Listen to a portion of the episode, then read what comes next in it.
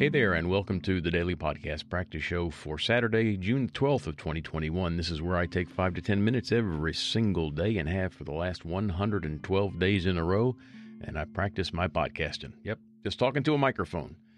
I'm your host, Rich Grimshaw, trying to be suave and confident on the microphone. How am I doing? You can find out more about this at dailypodcastpractice.com. Today is Independence Day for the Philippines. Yay! Go, go Philippines. They declared independence from Spanish rule June 12th of 1898. That's uh, more than 120 years ago, 122 years ago. Wow, I didn't realize they were independent for that long. Strong human trait, isn't it? That to be independent, we uh, we want to be in charge of our own destiny. We want to be the captain of our own ship, right? And uh, seems like there's always somebody else or some other group of people that, that want, want to take that autonomy away from us. And I think that's human history right there in a nutshell. You got something, I want it. I'm going to fight you or kill you or take over. And this is not just a human trait, by the way, it's also in primates. So methinks it comes with the territory. Maybe when the aliens come, they can show us a better, more enlightened way. Or maybe they'll just take over, enslave us, and take our independence away from us. Who knows? Hey, I want to tell you about a YouTube channel with a remarkable story. Uh, and I just learned about this maybe two days ago. Uh, I learned about it on the Chad and Steve Have a Podcast podcast. They interviewed a fellow named Rob Kenney, and he has a YouTube channel, Dad How Do I? He's a dad, a dad of two grown daughters, so that puts him probably in his 50s or so. And 14 months ago, I think it was April of uh, the year of the pandemic, 2020, he posted his first video. Just a video that he recorded with his iPhone. And in fact, he's still recording with his iPhone and editing on his iPhone. And it was a very simple video about how to tie a, a necktie. And that's it. That's all. And and now, 14 months later, and after publishing a new episode every week, he's got, are you ready for this? More than 3.4 million subscribers. That's phenomenal. Phenomenal. And he's just doing dad stuff. Uh, of course, he has the personality for it too. He uh, he he has a very uh, confident delivery, a very caring delivery, and that's another big part of his channel. He's trying to create a safe place where people can come and admit that they don't know how to tie a necktie or check their air pressure or uh, fix a clogged toilet or anything like that. And he just kind of explains it matter of factly and delivers a good dose of human advice and a little bit of uh, religion proselytizing, um, but very little. He's just a really good guy. And if you read the comments for his videos, now YouTube is a place that's known for really horrible, biting, backstabbing comments. Not on his channel. Let me just read you some of the comments. This is from his first video, How to Tie a Tie, which now has 1.3 million views. So one guy says, My father was killed in a car accident the month before I turned six, and now I'm in my 40s. This channel has really touched my heart. Another comment I'm turning 20 next week. My father abandoned me when I was little, and now uh, and I now discovering this channel made me cry out loud. Uh, another comment I'm a 20 year old guy who never had anyone teach me how to tie a tie, but now I know this guy. Here's another Dad died when I was 13, never learned how to tie a tie or do a lot. Uh, love your channel. Uh, I watch it in Korea. You make me cry. Father makes the world as one.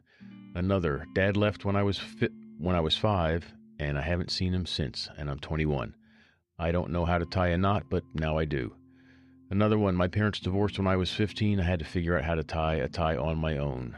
Uh, it just goes on and on and on. There is apparently just uh, a, a really strong need for people to have fathers, parents.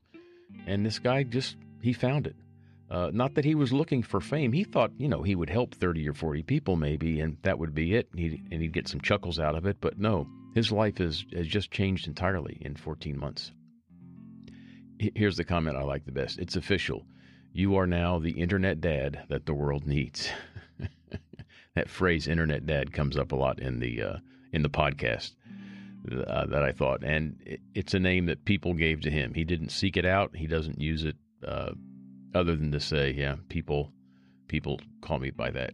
Uh, but he's he's the right guy for it, and he's doing something good. And YouTube is doing something good with this, and and that is remarkable. And so that's why I wanted to bring it out on this podcast, okay? Because it's good news. Speaking of good news, I got a letter mailed the other day from GI North, uh, Gastrointestinal North. It's a doctor. And it says the biopsy taken during your recent colonoscopy came back benign. That's good news. Your physician has reviewed the pathology results and recommends that you follow up with him in our office in 10 years. Put it on your calendar. We'll be in touch. so thank you always good to get those good letters about those kinds of procedures, and it's good to know that I don't have to go through the prep for a colonoscopy for another 10 years. The colonoscopy itself is not a problem. I mean, you're anesthetized, you're out, and, and that's quick. And and there's no pain, and you get up from it. There's no side effects afterward, except trying to get over the anesthesia. But the 24 hours before, where you can't eat anything, and you got to drink that horrible liquid, it's just not fun. But don't let that put you off. If you're over 50, you need to be thinking about going to get your colonoscopy. Let's go over to energy.gov and read about the top 10 things you didn't know about wind power, but apparently we soon will. Here we go. Top 10 things you didn't know about wind power. Posted October 8th of 2020. Number 10, human civilizations have harnessed wind power for thousands of years. Early forms of windmills used wind to crush grain or pump water. Now, modern wind turbines use the wind to create electricity. And there's a link to learn how wind turbines works. I'll follow that later. Number 9. Today's wind turbines are much more complicated machines than a traditional prairie windmill. A wind turbine a wind turbine has as many as 8,000 different components. That's almost as many as in a house. No, house has 50,000 components. That's nowhere near it. Excuse me. Number 8. Wind turbines are big. The blades average 190 feet long, two thirds of a football field, and the towers average 295 feet, about the length of a football field, about the height of the Statue of Liberty. Number seven, higher winds, higher wind speeds mean more electricity, and wind turbines are getting taller to reach higher heights above the ground level where it's even windier. The Energy Department has a wind resource map. I've seen that, and that's all. Number six, most of the components of wind turbines installed in the United States are manufactured right here domestically. There are more than 500 wind related manufacturing facilities located across 43 states, and the U.S. wind industry currently employs more than 114,000 people. That's that's a big piece of the economy. Good for you. Number five, offshore wind represents a major opportunity to provide power to highly populated coastal cities like New Jersey, New York, the Carolinas, etc., up around Boston.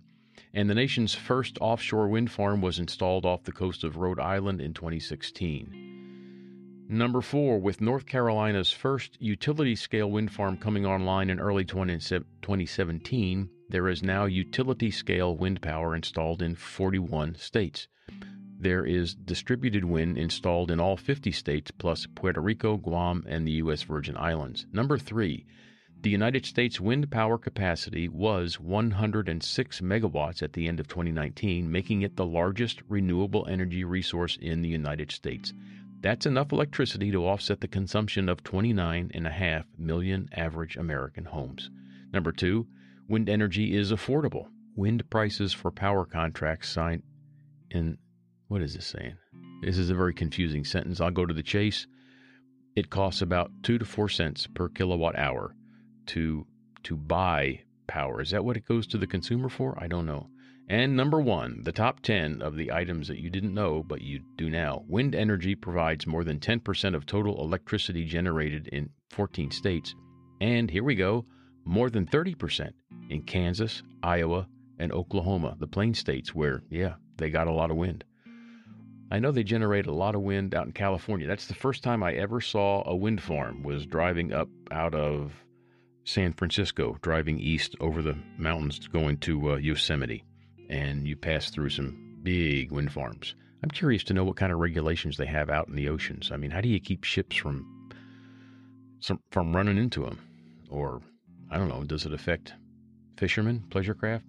I'm, there's got to be a downside to this. There just has to be. Nothing in life is free.